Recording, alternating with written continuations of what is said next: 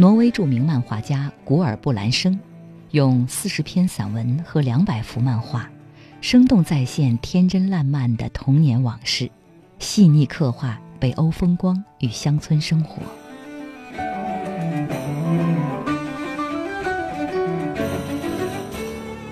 本期微书仓特约书评人若心为您推荐古尔布兰生作品《童年与故乡》。在遥远北欧的童年故事里，分享温暖安宁的阅读时光。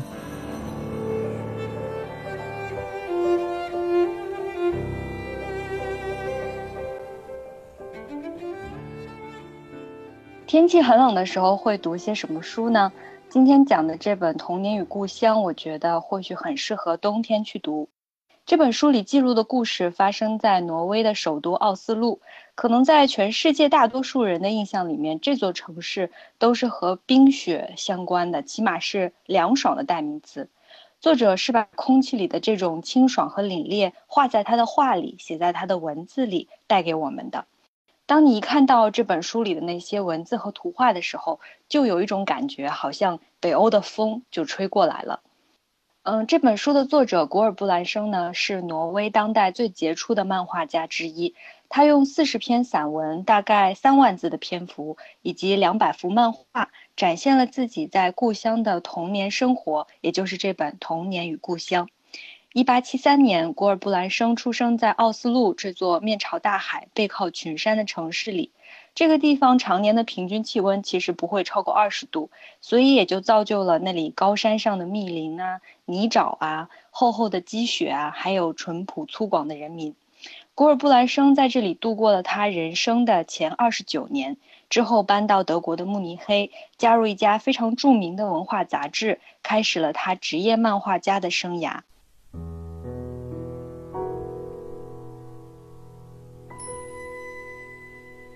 童年与故乡是以作者四岁时候的一个画面开头，二十九岁时离开故乡前往德国慕尼黑的背影收尾。其中的一连串的漫画呢，并不是像我们熟悉的连续剧一样的四格漫画那样的，而是一个一个富有动感和冲击力的定格，反而像是电影的分镜头一样。比如说北欧乡村大叔很敦实笨拙的样貌。冬天里树林里的影子，从厚厚积雪里开出一条路的场景，还有像拉着木材的雪橇呼啸飞驰过山间的样子，月光下湖上飘过一艘小船的样子，或者是一个小小的人影独自穿过密林里的样子，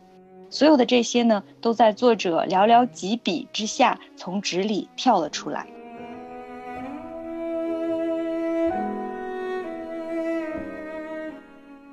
所以也有人说，这本在一九三四年出版的书是绘本的鼻祖。作者尤其擅长画的一种是肖像画，他没有运用同时期那种很普遍的装饰风格的表现手法，而是把画面画得非常的朴素和简约，非常的纯真，似乎都纯真到有点粗糙的地步。如果你第一次翻开这本书，看到这些画呢？可能会觉得它其实并没有那么好看，那么精致，那么像我们想象中的美，但是其实它是异乎寻常的传神，只有几笔清晰精确的线条就可以赋予景色和人物一种鲜活的气息，而且好像也特别适合北欧，适合奥斯陆那种清朗的空气。即便它不是在描绘发生在冬天的事，那些书页上的回忆，好像也是刚从户外带回来的一样，有冬天里空气的味道。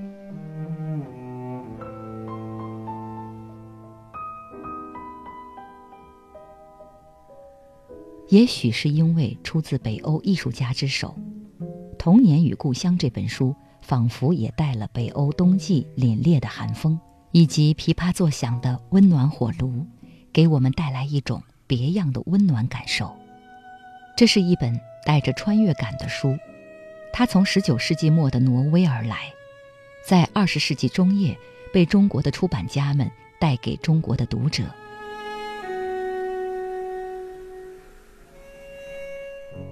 之所以推荐大家冬天阅读这本书，其中一个非常重要的原因就是它从字里行间，还有它画面里透出的这种。很凛冽的气息，但是更重要的是，这本书从它的德文原版到中文版，都是一本所谓的怀旧之书，好像特别适合窝在冬天的暖炉边上翻阅。嗯，我第一次看到这本书的时候，会觉得严格来讲，这本书叫《童年与故乡》，好像不太严谨吧？毕竟写到最后一句的时候，作者离开故乡，他已经二十九岁了，这个应该称不上童年了吧？其实这本书在一九三四年。在挪威和德国同时出版的时候，它的书名是德语的，翻译成英文大概就是 Once Upon a Time，也就是老人给孩子讲故事的时候开头万用的那个金句，就是从前啊。呃，那童年与故乡这个名字是怎么来的呢？呃，是在一九五一年的时候，巴金先生创办的这个上海文化生活出版社推出了这本书的中文版，把。德文版引进到我们国内来，当时的翻译呢是大翻译家、出版人吴朗西先生。那这本书的译名呢，也就是由他来确定的。更可贵的是呢，因为这本书的原版是古尔布兰生他手绘了插图，又手写了文字。为了忠实还原这种呃韵味呢，出版社又请来了大画家丰子恺先生，用他独具个人风格的钢笔行草，把全部的译文抄写了一遍。这样印在书页上，复刻出了原书的那种手写手绘的意趣。原版书暖黄色的封皮呢，也采纳到了中文版的装帧当中。可以说，一九五一年的中文版是集合了中外三位大家的童年与故乡。这是一段，呃，在我看来静谧而美好的一段佳话，因为当我们读到吴朗西的这个译者后记。还有丰子恺的写者后记的时候，你就能稍微感觉到一点当时文人的风貌。他们对自己喜爱的这种文学和呃插画作品非常的珍重，对同行付出的努力也抱有非常大的敬意。对自己的作品呢，则是充满了谦逊。两个人好像都很怕辜负对方对原作的这种爱，也生怕破坏了对方作品的完美。短短的两段文字，你就可以看到两位谦谦君子跃然纸上。一九五一年的中文版呢，现在在二手书市场上可能已经很难找到了，但是二零一一年的时候，读库几经周折找回了这本经典的中译版，再版了《童年与故乡》，它保留了一九五一年版古尔布兰生作。吴朗西译、丰子恺书这三种非常重量级的元素，收录了包括两位先生的后记在内的所有的内容，同时还找到了德文的原版书，把开本尺寸也还原到了原书的大小，而且原书选作封面的两幅插画呢，也印在了封底。另外，为了照顾现代人还有青少年小朋友的阅读，还把简体中文印刷体的全篇文章，大概不到三万字，附在了正文之后。所以在我们这个世纪，再翻开这本书的话，对过去的回望，这种怀旧，它是叠加的，是很多个层次的。因为书里描绘的场景，还有讲述的故事，其实是发生在十九世纪末的北欧。那翻译的译文，它的语言风格，包括它呈现的样子，这个钢笔字，是来自二十世纪中叶的中国，而它用的纸张、用的装帧技术，所有的触感，都是属于二十一世纪的出版业。所以，也许唯有纸质书能带给读者这样多元的、丰富的怀旧体验，适合你找一个冬天的晚上，在暖炉边拿来翻阅一下。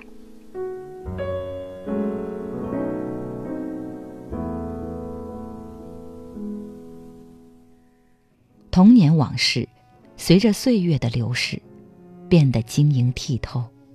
像是一片雪花，落在掌心，能看得分明，却又转瞬消失。古尔布兰生在《童年与故乡》描绘的是真实发生过的事情，也是珍藏于内心深处的记忆。童年和故乡，就好像倒映在清澈水面的树影和飞鸟，那么真实。那么美好，又是那么虚幻，难以真正接近。如果我们延续刚才说的这个话题，几十年来，中国的还是外国的出版人，他们为什么要对书的形式这样的忠实、这样的沉迷，甚至好像有点强迫症呢？在我理解，因为他们想要对抗时间的这种流逝，把每一个书里留下痕迹的人，不管是呃原作还是他的翻译，甚至是拿手写出来他的人，他们想要表达的对这本书的理解，他们想要表达的意味，都好好的留存下来。我觉得，其实这也是这本书的作者古尔布兰生，包括我们每一个人对待童年、对待回忆的一种态度。如果你认真的读这本书的话，可能会发现这本书的行文，包括它的插画，给人的观感，给人的一个整体的感觉，就好像是我们对待童年才会有的感觉。这本书的全篇都没有任何的页码，也没有章节。虽然他说它包含了四十篇散文，但是其实他们全部都没有题目，而且其中不仅是每一个画面像一个电影的分镜头一样一帧一帧，而且文字也是这样的，很零散，只言片语。有的小散文可能一百字左右，都没有很长。丰子恺呢，就在每一个小散文的开头用一个圈，代表它的开始，就算是表示一篇与一篇之间的分隔了。比如说。我可以给大家念开篇的两段。这本书一打开，第一页就说：“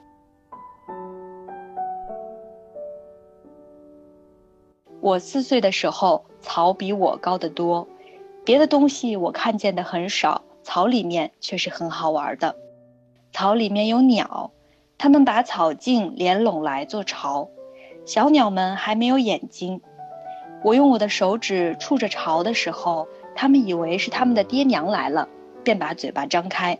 我就把我的唾液涂在草茎上喂它们，我把草茎插进它们的嘴巴里去。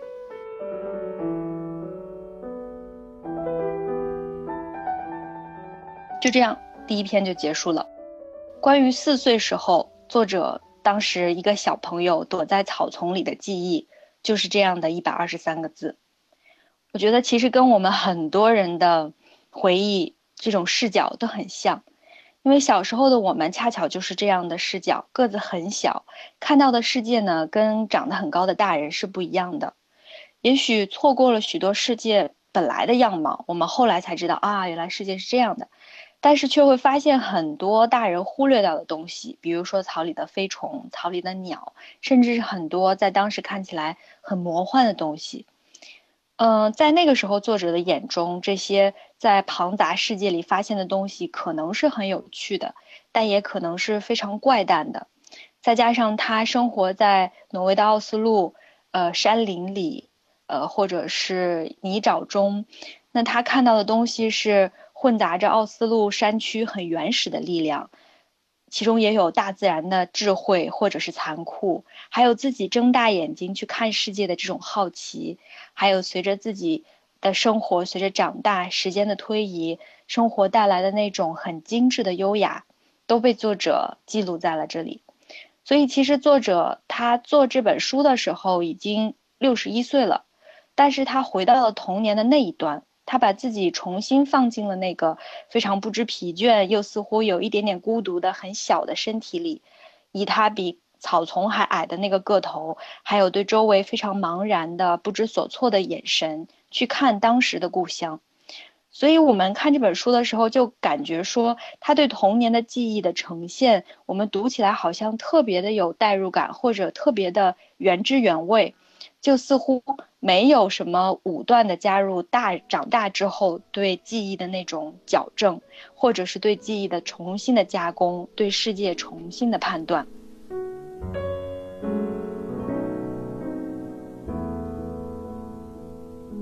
可是另外一方面呢，我们对童年的回忆确实其实就是这样没头没尾的。我们每一个人想起自己的童年。可能都不是从出生开始的，是从三四岁的时候开始的，然后就像是走在一片白雾里一样，忽然路过了某个时刻，它显得非常的清晰，色彩也很斑斓，甚至记忆很深刻到可以回想起我们当时衣服的颜色啊，或者当时空气里的味儿啊，或者当时听到的歌呀。但是可能又有一些回忆，我们走过它的时候没有那么清晰，就好像隔着浓雾去看过去透过来的影子，模模糊糊，然后有些细节已经看不清，甚至还会看错。所以作者记录下的这四十个片段，也像是那些走在浓雾里被看到的记忆，有些特别特别的鲜明，比如他受大孩子欺负的记忆，被一个女生表白以后很尴尬的记忆。或者是有一个片段特别有趣，他跟村子里的小朋友一起上一种非常具有挪威乡村特色的厕所的记忆，两个人坐在一起上厕所的记忆，还有一些关于死亡的记忆，这些记忆就好像是长长的生活的一些截面，它的前因后果大多都已经被遗忘了，但是唯独一些定格的场景，就像他的漫画和他的只言片语这样的场景。深深地留在了我们的脑海里，而我们的世界对自己、对故乡最初的印象就保留在这些截面当中。所以这本书你读着读着，你就会发现作者记录下的生活片段它越来越长了，这个故事越来越完整了。可能最初的一个片段只有一百二十三个字，后来前因后果、情节还有人的形象越来越丰富了，那是他逐渐长大了。他的思维更加有逻辑了，更成熟和缜密了，但是他离故乡可能也越来越远了。后来的故事呢，就是他娶了妻子，进入了军队参军，最后通过熟人的引荐，要去离开挪威奥斯陆，要去德国的慕尼黑一家著名的杂志工作了。而且作者的一生其实都再也没有回到故乡奥斯陆去生活。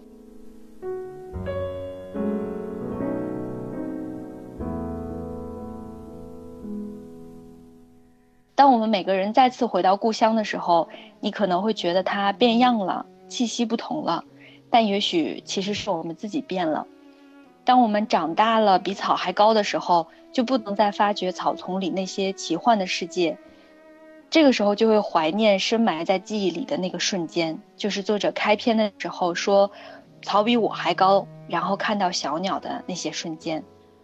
故乡好像总是和童年牵扯在一起。我觉得也许是因为在人们的潜意识里，这两样东西它是对等的。人的童年总是在故乡度过的，所以那个地方是那段时间唯一的物理承载。在故乡经历的过往就都叫做童年，而童年里记忆里的那个地方才能称得上是故乡。所以，如果从这个角度来说，吴朗西先生用《童年与故乡》为一本关于回忆的书命名，反而是最恰当不过了。我们对故乡的依恋，也许并不是向往要回到那个地方，而是向往回去那个曾经有些孤独、有些害怕，但是有很多奇幻、很多美好的童年，就像作者的这本书一样。所以在冬天这个回乡的季节，这本书也许还算是合适的旅途之书。最后想读一段作者离开故乡前往德国慕尼黑的记录，也是这本书的结尾。这段话里面其实也很有意思，保留着当时丰子恺先生当时的一个语言特点，就是当时的译名不同。这段话里的“闽星”其实就是当时对德国慕尼黑的翻译。这段话是这样的：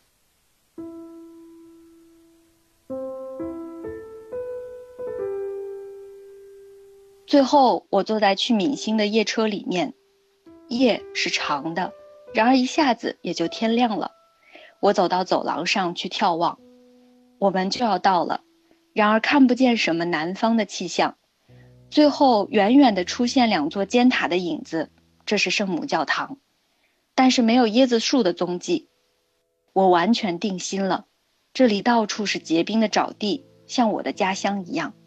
我就这样来到了闽星，我还住在这里，因为我没有被送回去。